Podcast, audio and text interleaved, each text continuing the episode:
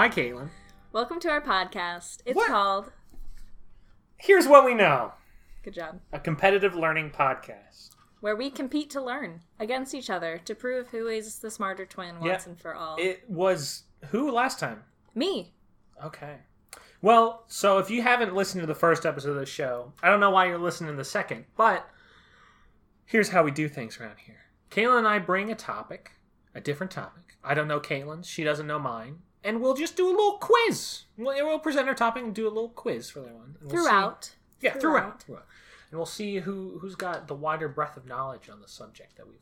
What's our grand prize today? The grand prize today is a Coca-Cola thermometer. Ooh. You get to take that right off the wall. And put it in my room? you get to bring it back with you. I'll, I'll wrap yeah, it up. Yeah, I get to bring it back to school. I'll wrap it up for the winner, even if it's me. Okay, so Solid. Housekeeping. This is episode two. Uh, episode one came out what five months ago, Something like that. something like that. So- you thought we wouldn't do it, audience. You thought we wouldn't make a second one. You thought this was going to be one of those stupid podcasts that Thought they that, made we were one gonna episode. give up. You never had any hope for us, for our dreams. Well, look who's wrong now. Suckers. We're starting to record after six attempts of doing an intro. We've got the seventh one, and everyone knows lucky number seven. Gotcha. Okay. Let's just jump into it, you think? I think you should start because the last episode I had the first one. All right. Okay. Okay. Let's see if there's a theme between our topics again. Oh gosh. Okay. I'm going to start off with a question for you. Oh, okay. Question number one What does bowling have to do with peppermint? Sometimes bowling balls have a swirly pattern on them, like a peppermint may. Ooh, that's an that's an interesting answer. What? Is that it? Uh, no, that's not what I was going for. But anyway, okay. okay. American Machine and Foundry, AMF, was a company founded in 1900, turn of the, turn of the century, by Rufus L. Patterson, inventor of the first automated cigarette machine, Wow. which was a machine that rolled and baked and concocted cigarettes. Mm. The company began by manufacturing, ooh, wow, uh, cigarette machines, uh, as well as baking machines and stitching machines. Who would have thunk? Who would have thunk? So, forget about that guy. 1943, Moorhead Patterson, Rufus Patterson's son, took over AMF. So this was this was like after World War II, or right before World War II ended. But after World War II ended, Patterson decided the company needed to grow or die. His words. Question two. What product did he make Oh. to grow? What what name one product that he added to grow the company? Uh, bowling balls. Hey, Yes! bowling balls! Uh, that was an easy one. So, point for um, me. Bowling. In the 1940s, Patterson discovered a prototype for an automatic bowling pin setter. Exciting. And moved AMF into the bowling business. The AMF pin spotter was perfected and put on the market in 1952, helping turn bowling into the most popular U.S. participative competitive sport, and AMF into the manufacture of bowling equipment, including pin setters, bowling pins, and bowling balls. That's very impressive. They also owned and operated bowling centers. Oh. Pretty And the bars attached to them? pretty fun fact there. But they didn't just do bowling. Oh no. This company company needed to grow or die. In 1949, AMF developed a pretzel bender. A, a pretzel making machine, basically. Oh. that rolled and tied 50 pretzels a minute. Twice the rate that of a professional baker. Wow. It in what year? 1949. Took him good. till 49 to make a pretzel machine. Then AMF continued to buy various companies, starting to expand their recreational equipment production. They manufactured scuba gear, scuba gear, golfing equipment, and even engine-powered toy airplanes. In 1950, AMF even entered the bicycle industry after purchasing Roadmaster. Oh my gosh, they really got their fingers in everything. Yeah, they got a lot of A pies, bit. a lot of fingers and a lot of pies. a lot of recreational pies. They're dipping their fingers into. Um. So, at this point in my presentation, you might be wondering, what the heck does this have to do with peppermint? I, Well, ha- I hadn't even gone back to that train of thought yet. but I'm right with you. so you st- uh, that's that's why I put this in here because I knew you would forget about peppermint totally did. by this point in the presentation. So this is going to be about peppermints, or is it about bowling balls? well, the do you remember the original question? What do bowling balls and peppermints have in common? All right, now I'll continue my. Hopefully, the whole thing should answer your question. Okay. Um, well, you're going to need some historical context before. More historical context. I mean, the, the other thing was a little bit of history, but now, yeah. New York, December eighth, nineteen fifty-three. President Dwight D. Eisenhower makes a speech to the UN General Assembly, a speech entitled "Atoms for Peace." What was this speech about? Question three. Atoms for peace. Atoms for Peace. Atom, like the name Adam. Atoms for Peace. A T O M S. Oh, um, it was about uh, nu- the future of nuclear war. that is actually right. What? Um. wow, I should change my major. Yeah, you should change it to Cold War history. A quote from the speech I feel impelled to speak today in a language that, in a sense, is new. One which I, who have spent, my, spent so much of my life in the military profession, would have preferred never to use. That new language is the language of atomic warfare. The United States then launched an Atoms for Peace program. It shared information and equipment to schools, hospitals, and research institutions throughout the world. But why did Eisenhower implement these programs? Um, uh, uh, I don't know. It's a good answer, but not right.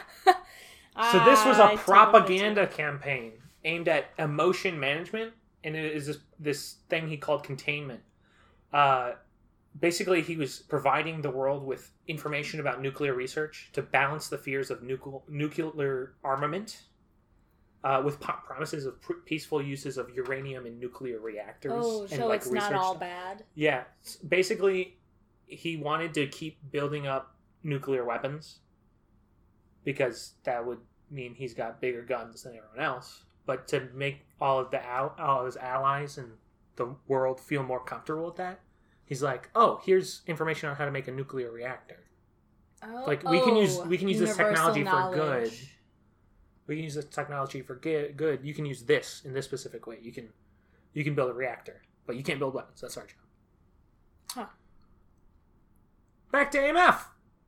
Uh, Oh. American Machine and Foundry. Back at it again. One of the post World War II ventures was AMF Atomics, a division that made low dose irradiation, uh, food irradiation for the U.S. Army Quartermaster Quartermaster Corps uh, bulk food irradiation program. Basically, they made they would irradiate packages of food to like clean it of bacteria and stuff. Low dose, and it, it preserves longer if you do that. It's like cleaning.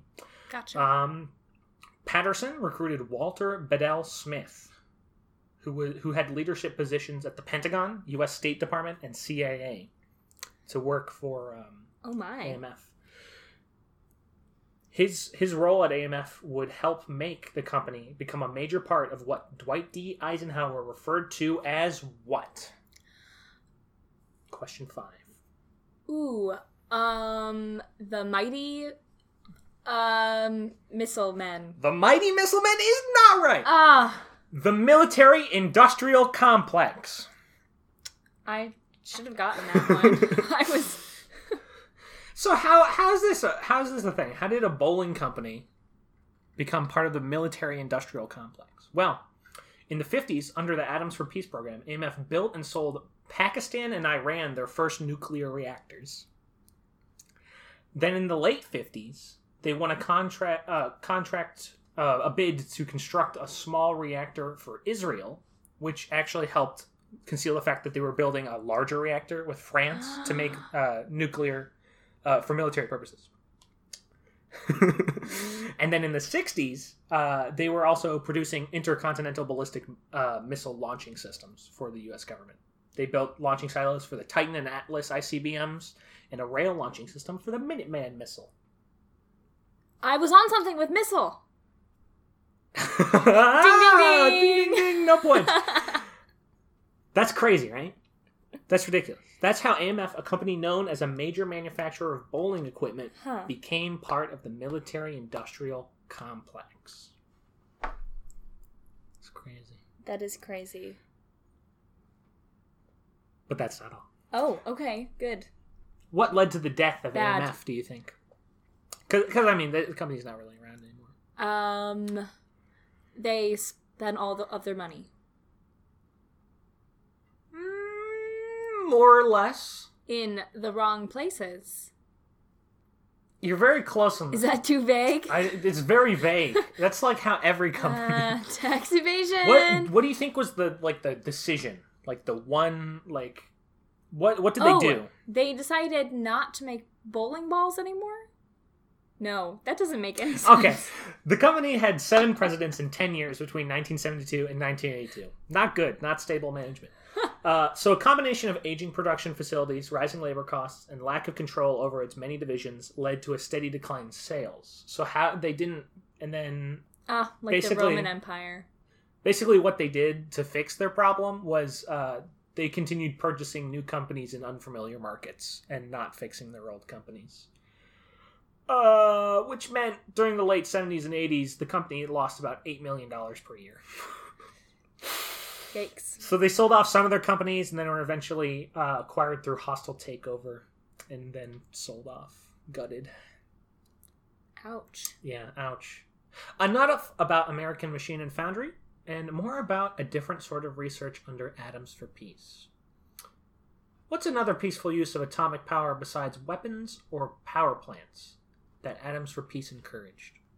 Just like a category of research, you think? Um, me- medicinal research. Medicinal research is correct! Woo! I was hoping you would say medicine because that is the one that I did not research into. I researched instead atomic gardening. This is my topic. Oh, now this is your topic. Well, I mean, th- there's not a lot to it. So I, I had some interesting stuff leading up to it about a Ah. bowling company that built uh, nuclear so missile thanks to this bowling company, the world has atomic gardening. No. They both fall under the Atoms for Peace program. Ah, Come on, pay attention. okay. Follow along. Now I'm. Atomic gardening is a form of mutation breeding where plants are exposed to radioactive sources. These are done in gamma gardens. Gamma gardens were originally used to test the effects of radiation on plant life, but research gradually mutated towards using radiation to in- introduce beneficial mutations to plants uh, to give them useful characteristics, like GMOs. like GMOs. Well, see, people talk about GMOs and yes, these are genetically modified organisms, but they're not like the first. The first would be Oh, like okay. breeding plants. Like you got, oh, here's a plant. Here's a plant. That plant's got big seeds. I like big seeds. I won't replant this plant. I'll replant this plant. And it gets bigger seeds over time. That's a GMO. This is also a GMO. This is a lot more like the the public image of a GMO, Oh, gotcha. Blasting it with radiation. So a gamma garden, a circular garden. Uh, I think it's usually around five acres in size. And It has got this retractable radioactive source at the center, usually cobalt sixty. I'm not a chemist. Uh, and the crops would be planted in like pie slices, so you'd get like kind of like a lot of crops of one type at the edge, and then as it went in, you get less and less because they're gonna die at the center. So radioactive bombardment would occur on the garden for 20 hours, and then in protective gear, the scientists would all come in, they view the results. Um, plants would die at the center, and then further out, tumors and growth abnormalities, and then beyond that, that's where you get the cool stuff. That's where you Oh. get the the higher than normal range of mutations without the damage. Um, and Atomic Garden was like pretty popular. It, it mirrored the the post-war society's desire to put the newly discovered atomic energy to good use after seeing like the horror that it could do. They wanted to put it to good use. Um, so the Atomic Gardening Society was started by Muriel Howarth, an atomic activist from the UK in 1959. She would um, send irradiated packets of seeds out to members who would send the reports of what they tried to grow back. Um, it's actually to give her uh, audience a wider selection of seeds. She would order them from this Tennessee dentist who obtained a license to a source. Um, CJ Speas. Speas would sell irradiate Spees seeds. Spees seeds are the bee's knees. CJ Speed. CJ Speed seeds. Buy them here. He would sell these irradiated seeds to the public, um, which he made in the cinder block bunker in his backyard. What? Yeah, he would. So he had this the radioactive source in a bunker in his backyard made of cinder blocks, and he would irradiate seeds and send them to Howarth. Huh. Do you know how many? How many seeds Oh. did he send Howarth? Question eight. Um, How many seeds did Speas ship to Howarth? Three million seeds. Did I get it? Speas reportedly shipped Howarth over 3.5 million seeds, distributed yes! to about 1,000 society members. So this a crowdsource, you're crazy. You getting all my? I gave you, I threw you some bones because I didn't think that you'd get all of them, but What is this now? Is that Jeez. three or four? I think you've gotten like all of them. No, I definitely have not gotten all of them. you got all of them. I'm gonna get none of yours. So Screw you. This is cool. Uh, this crowdsourced atomic gardening declined, mostly because it failed to produce noteworthy results. But large-scale Aw. gamma gardens remained in use. Were the ga- question nine? Were the gamma gardens effective? Um, no, because maybe a good number of the plants, like a majority of the plants, might not be able to be e- distributed to people to eat. This is kind of like a subjective question, but I'm gonna say that they were effective. Okay. because uh, this plant irradiation on large scale developed over 2,000 new varieties of plants, most of which are now used in agricultural production. Hmm. Two success stories from this process are. I've got a question here right after Oh, that okay. that lead in. Wow. Okay. Question 10. What's a plant that benefited from atomic gardening? Um, uh, potatoes. I'm disappointed. You forgot my original question. Oh, uh, peppermint. Two cultivars of peppermint called Todd's Mitcham and Murray Mitcham, resistant to vers- verticillium wilt, a fungal disease developed from atomic gardening. Man, Nearly- you totally tricked me. I I, was did, I not gotcha. thinking about peppermint at I all anymore. I gotcha. Oh, red herring. Nearly all peppermint oil that finds its way into products like chewing gum, toothpaste, mouthwash, and candy comes from these wilt resistant plants that were developed with atomic gardening. Oh, wilt resistant. Wilt resistant. Um, another plant that was developed with uh, uh, radiation was the uh, ruby red grapefruit. Was developed um, through radiation to retain, uh, retain red tones. The Rio Star grapefruit is a mutation breed variety that now accounts for over three quarters of the grapefruit produced in Texas. Wow. Who knew? Yeah, who knew? That's wild stuff. So, kind of as a wrap up, the public skepticism of atomic energy grew. As it grew, nuclear arsenals continued to increase in size across the globe, kind of hand in hand. Uh, atomic gardening kind of fell out of favor, along with other atoms of, of peace initiatives. People didn't want nuclear energy. Um, there, there was a lot of there, there's a lot of disasters with like uh, Fukushima and Five Mile Island and stuff that really increased public skepticism of nuclear technology, even though honestly it would probably help our current energy crisis. Um, because because it is on on a scale way safer than pumping out all these carbon emissions. Because look what we're doing, we're just gonna kill millions more people by having coal and oil. Anyway, Wow. um, some of the legacy of Atoms for Peace. Atoms for Peace actually increased the stockpiling of nuclear weapons. Increasing the threat of nuclear war. Determined governments succeeded in producing nuclear weapons from peaceful technologies that were kind of the knowledge was spread and the materials were were distributed and Oops. whoops. But I mean, I mean, it's product of the times. There's there's a lot of other Yeah. stuff in place today that kind of like dissuade people from all that. dissuade people from storing building nuclear weapons. Uh, it's it's scary stuff, but um, the answer to question one was uh, the power of atomic energy. what connects bowling and uh, peppermint? The power of atomic energy.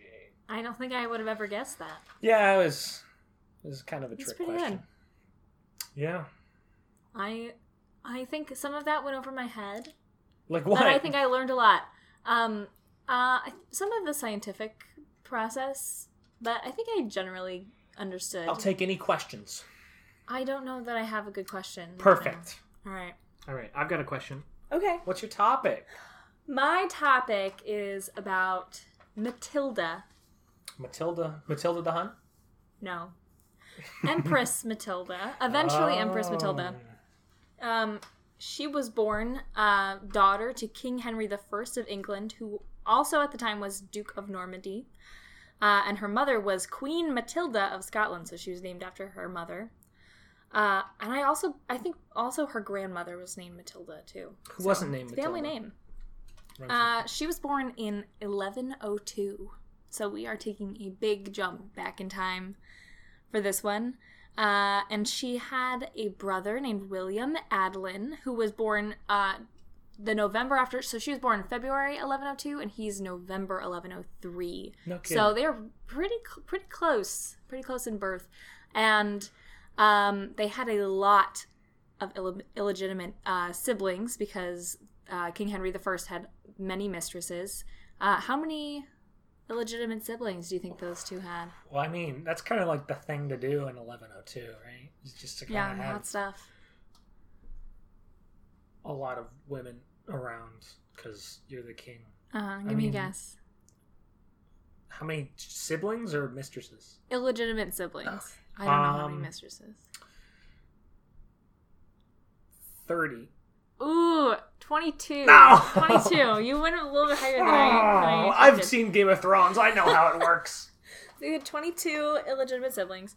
Um, when she was little, she learned how to read and embroider and probably had some education on religious morals. Good for her. Um, and we actually don't have a good idea of what she looked like um, because in history she's been recorded as being beautiful, but it's also just kind of good. Ma- it was considered good manners at the time to record the nobles as being beautiful. So there's Wait, really wait. no, there's really no good. Is that like the uh, only thing? to They, tell. all they said was she's beautiful. They didn't Kinda. like describe her. Kind of. They don't have She any wasn't description of her. beautiful. They were just being nice. They, they were just being nice. they didn't want to embarrass her. I don't know. I don't know. Um, okay. But uh, Henry V, who is the king of Germany, he really wants to marry her. Um, he wrote to her mother about it to try and convince her. He came several times um, to England to talk to her father. Um, and it was going to look really good for Henry I of England um, because their royal house was, was fairly new in the world because um, uh, Matilda's paternal grandfather had conquered uh, land of England and Wales. So he was kind of like starting a, a big new royal house in that area. Awesome. Um, so when she was seven years old, she was betrothed to Henry V. He was 24. Uh, and she went to Germany uh, to live with him and brought a bunch of nobles from Normandy with her and uh, 10,000 marks, German marks, which is a lot of money. It's so much money. I don't even know how to tell you how much money there is. Because at that time in the world, we have to be thinking the noble classes hold like 98% of the wealth in all of Europe. It's insane. Like it's like the I think it's the 2% hold like 98% of the wealth. So it, it's crazy. They are like bonkers rich and they have all this land. Um so my question is what does Henry V do with all that money he gets from her dowry? Henry V, the the dad. That's who she's marrying. It, there's a lot of Henrys.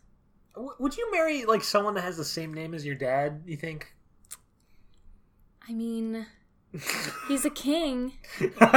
They're both kings. okay, if he's a king, then yes. Okay, what's he gonna do with ten thousand marks that she Ten brings? thousand marks.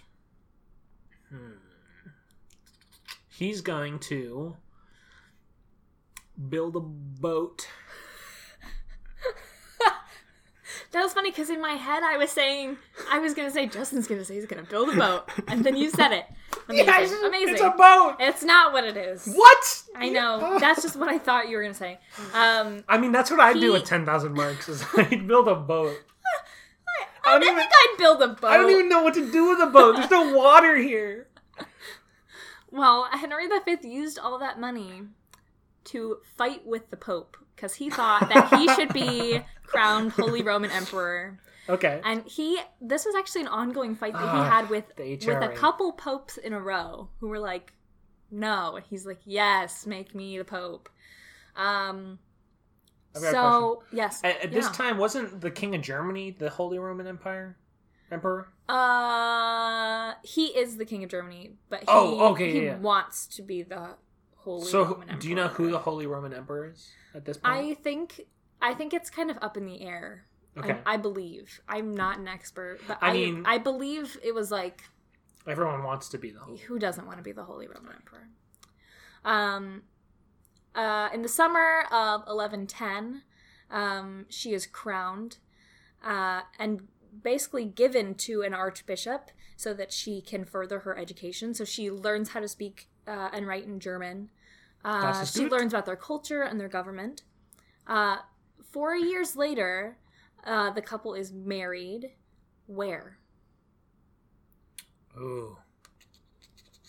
I'll give you a hint. If Henry wanted to be a Holy Roman Empire emperor, he'd want to do it in Rome. They're actually married at the Worms Cathedral in Worms. what? What? Where's Worms? I actually didn't look it up. One second. Where is Worms? Worm search. I'm looking search. it up on Google Maps. Okay, Google. Where's Worms? In the ground. I think it's in. I think it's in either France or Germany. Anyway, probably- it's called Worms. I mean, it's the same. I mean, at that at that point, they're Worms Cathedral. when did I don't know. European history is hard for us it's in, Americans. It's in southern Germany. We're not Okay. going to worry about that anymore. I just thought it was really hilarious. okay, hilarious. so he's he's getting married. Worms. Worms. Worms. Uh, and then two years later, uh, they make um, the trek across the Alps Whoa. to yell at the Pope for excommunicating Henry V for Oh. wanting to be the Holy Roman Emperor wait, wait. for So, so what- long. He, he just goes. I want to be the Holy Roman Empire. No, you're out of the church entirely. Get out of here. Yeah, they were like, no, we're going to excommunicate you so you Dang. don't bug us anymore. Um, so they crossed the Pope, they crossed the Alps to yell at the Pope. Um, and on their way there, they were gaining control of northern Italy and gaining favor. Favor. And by the time that they were making their way to Rome, the Pope actually like got up and like got out. He like ran away. He said, "Oh." He's like, I don't want to deal with these people. I'm out of here. Um, so Blocked. Henry V became the Holy Roman Emperor. It was everyone was cool with it. Okay. Um, but for her, it was a little more foggy um, because there were a lot of events around this time that these they were, um, you know, showing off their wealth, holding court, wearing crowns like on special occasions. Mhm. Um, so people just kind of um, took like hand in hand. Um, like he is the Roman emperor, so she is the empress. But my question for you is: is um, what year did Matilda become the re- the empress of the Holy Roman Empire? What year did they get married again? Um, married eleven fourteen. And they crossed the Alps. That's gonna take a little bit. And then he became the emperor. I already forgot the first date. I'm gonna go with eleven twenty-two. I actually could not find a day Oh my god! for this because It's a trick question. she was never actually crowned empress. Ah! What happened was um, when that you know the history of the time is being recorded, Yeah. it was accidentally recorded that the Pope had crowned her in Rome, and she never corrected anybody. She just went with it. so some She dude, just let everyone call her empress, and I mean there was, but there was never really like that ceremony. Okay. So Empress by that was pretty cool. She was just like, okay, but she went on to be fake it till you you, make it. a- You know. Yeah, a fab wife. She was a fabulous empress. Everyone was like, everyone loved her. She was generally did her duties. She like knew her place in government and went with it. Um, but then Henry V dies Uh. in 1125. Uh-oh. Um, and everything gets all shook up because she has no children at this point. They've been married for about uh, 11 years, um, but she never produced an heir, so she doesn't really have right to the throne anymore. Mhm. Um, so she has to kind of move back to her dad's castle, and that throne is sort of like left unclaimed, or it's claimed by um, Like a brother or something. his enemy, actually Oh. his rival. It's claimed by Henry Henry V's rival. And probably she like goes Henry back- the twelfth. Just another Henry.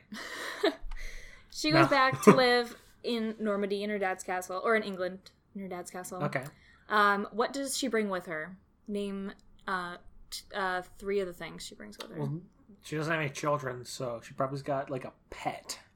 no. No. Can I have another guess? Yeah. She brings a, his crown, Yes. And scepter, and the ball thingy. She's got all three pieces. she brings money, Money. uh, all of her jewels, an imperial dress, Smart. two of Henry's crowns, Oh, And- got more than one. and this. This is amazing. She brings the hand of Saint James the Apostle. Oh, a very very valuable holy relic Ooh. she takes with her and she brings that home. The church does like their holy i relics. think that's very cool. A whole hand which i think i looked into a little bit and i think um when he died like monks hid the hand because they wanted to they like knew Oh, they, they like to preserve it. scavenge off so a they part like of them. kept they like we hid need it. a relic in here. they hid it. Um Gotta hand it to him. but It was pretty smart. so Matilda's dad makes sure that all of his bros in court, all his homies, are gonna support Matilda. If he dies, that he'll that they'll support her, um, taking over oh, his his It's like Survivor. Yeah. Um, but then it's basically she either has to be sent to a nunnery or get married again. So they go with Hmm. getting married again because that's always good for political alliance. So she marries Geoffrey le Bel of Anjou, Ooh. like the pair, France. Yes, northern France. Ha, ha, ha. Um, Wee wee. It's 1127 now. She's 25. How old is he? Oh, he's gonna be like eighty. He's 14. I thought he was gonna be like an old He's dude. freaking 14 years old. I, am but imagine, but you know, he's getting married off at 14. She was married off at seven. what? Oh, I didn't She even catch that. She was married when she was age seven, and Henry V was already interested in like having her as a wife V? when she was six. He was when they were married. Yeah, Um, she was. What would that be? I thought she you said she was. She was a. Oh, she was betrothed at seven. She was about twelve when they were married. Oh, that's that's still he gross. was at that time.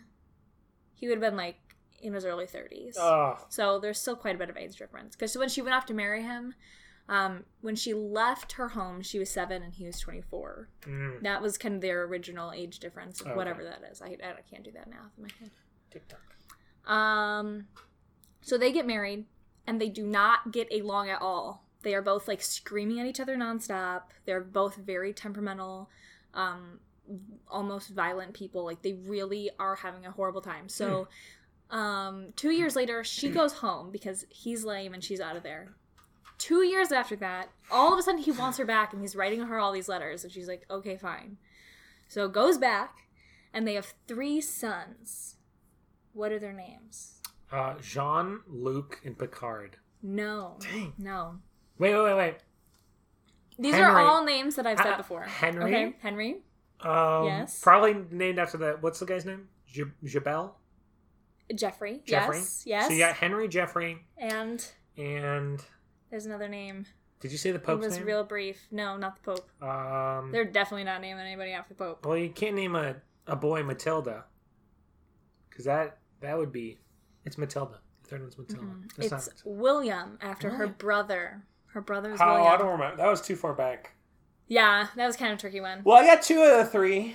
Yeah, it was pretty good. But her brother actually, uh, like ten years earlier, he ended up dying in a shipwreck, a pretty famous shipwreck. I would've built him where a better all boat. of the the captain and the whole crew got so drunk that they crashed the ship and What? like twenty people died. Oh, jeez. So he I- was part of the casualty for that. On my boat, I would have hired a better crew.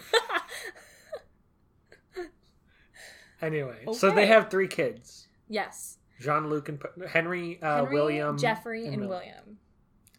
Uh, and then when we get to 1135, so this is about four years later after they are getting back together, and there's already three sons. Okay. Henry the First, Matilda's father, Mhm. dies. Oh, So this, so because William, her brother, has died, he would have been the heir. So now she is really the only heir to the throne, but she doesn't make a move to claim it right away. She doesn't. Okay. She doesn't make a move to claim it. So there's so she's there's got a, like there's a free throne out there in England. That's by then it's it, it's a pretty powerful house. Who's over in Germany right now? Uh, Henry V is, or oh no, died. he's doing his Oh, own thing. guy. That's a rival who took His over rival. his throne. Okay. So we And don't have to worry about Germany anymore. Okay, we don't forget Germany. Germany. They won't do Um, anything So in the future. Matilda isn't gonna isn't worrying about the English throne. She's she doesn't make really make a move for it to Okay. claim it. Um, even though she she could have because remember all of her dad's um, buddies had promised to support her if she was going to try and claim the throne because Yeah. she, as a woman she doesn't necessarily have um, the same claim as like her brother might have. William. Uh, so instead, uh, her cousin Stephen decides that he's going to go claim the throne. Okay. He was really well loved by Henry the First, so he's like, "Oh, I'm going to make a move for it because I want it, and he liked me, so and I'm his male heir." Um, Yeah. So, So he, let's he, go would ha- for he had the strongest claim too, yeah, right? yeah. Um, and so right away, all of Henry First's, you know, his buddies who had made this solemn oath to support Matilda, they just kind of forget about that and they are supporting Stephen. Because Stephen's cool. He's, He's cool, cool. dude. He's a cool dude. Um, so Matilda, uh, in 1139, this by now it's four years after the passing of her father. She goes with her half brother, who is one of the illegitimate uh, sons I of her about all father. 22 of them. Yep. And she goes with her uncle, and they are trying to win back the English throne. So this starts um, uh, an era of history where there is a lot of um, castles are being seized, um, uh, you know, taken, lost. Mhm. Uh, there's little skirmishes everywhere. There's not really full on battles, but there's people getting in like fights nonstop all over, um, you know, the areas between England and France. Um, and nobody is really winning either side. Stephen or Matilda aren't really winning. Mm. Um, do you have an idea of what this period of history is referred to? Is it called the Hundred Years' War? No, no, it's called the Anarchy. Oh. Yep, Hundred Years' War is something else. it doesn't quite last hundred years. Um, I'd hope not. but the, the biggest um, move Matilda made towards gaining the throne was in 1141. She actually captured Stephen. She captured him and put him in She prison. just got him? She got him. Oof. Um, so she That'll hurt so your- she's like, great, I got him, I won. She goes to England, um, and she's ready to be crowned. So she's arranging all her coronation and everything. But what she does in the meantime is raises taxes on the people of London and Uh-oh. takes away their rights. Uh oh. And so everyone is pissed. Um, and Stephen's wife actually uh, arranges an army to come and seize, um, to seize her. Good for her. her out of there. That's So- awesome. So That's she runs cool. away. Uh, Stephen moves back in, and he is recrowned king. But Matilda I- never Wait, so so they get him out. crowned the queen of England. Yeah, Matilda gets out. She's she's okay. So both of them are okay, but now they're just back to where they started. Yeah, exactly. Okay. So Stephen's recrowned king, um, but she gets the nickname Lady of the English because she doesn't actually ever become Queen of England. So she kind of gets like a little she gets the nickname still. Hmm. Um, later, and they're because they're still and they're still fighting because she's she hasn't given up on the crown yet. Um, but she manages manages to uh, escape capture um, from Stephen by doing what? Cross dressing. Close, but not quite. Mm. She wears a white cloak and is able to escape No. in the snow. Oh. And she crosses I thought she would like dress up as a man. a river and gets to another castle. She crosses like an iced over river in a white cape, like in the snow. That's better than George Washington. Camouflage. He crossed Uh, an and there river. are another six years of war. So it's not the after Seven. Years' War either. No. Dang.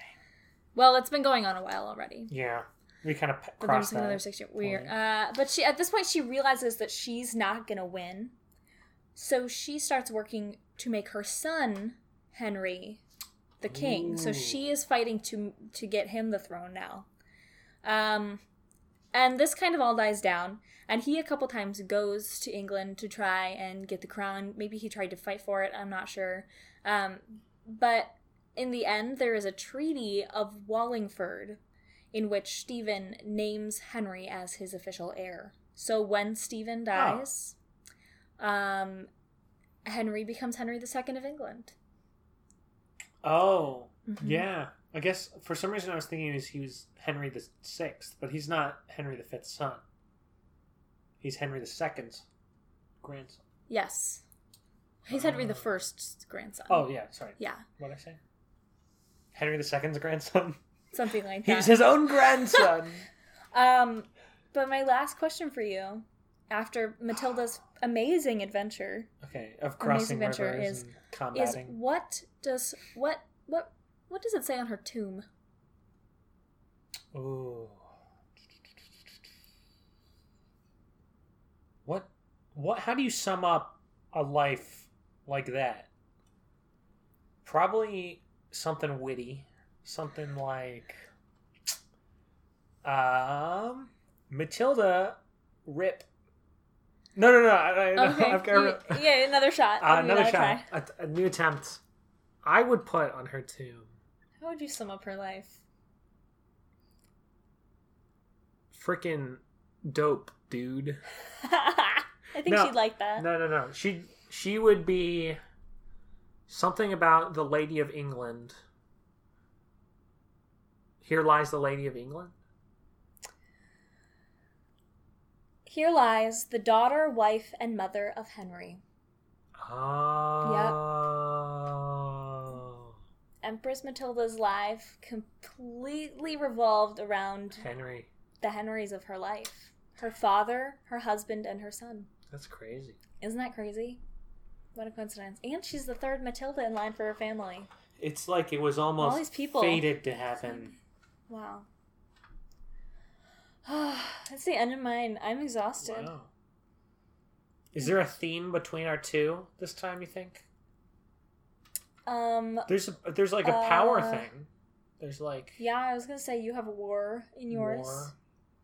It's it's Mine is search about for war, power. search for power. Yeah.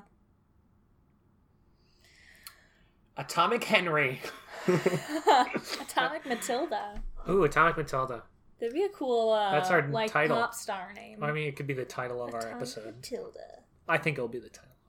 All Thank right. you all for uh for listening to episode two. Yes. Stay tuned for an episode three. We are going to be a lot better about Now- putting out episodes. Yeah. Don't worry. It's not going to be one a year. It's going to be two a year or more. Two plus. That's the promise Two we plus. can make. That means we have to do another one this year. So, Caitlin, where where can people find this? We can be found at the Here's What We Know Facebook page and also Google Podcast and iTunes. iTunes. We're on iTunes. Do you have any more questions? Um, who won? Oh, oh, I, I won. I won. Yeah, you definitely won. Uh, You got like all of mine right.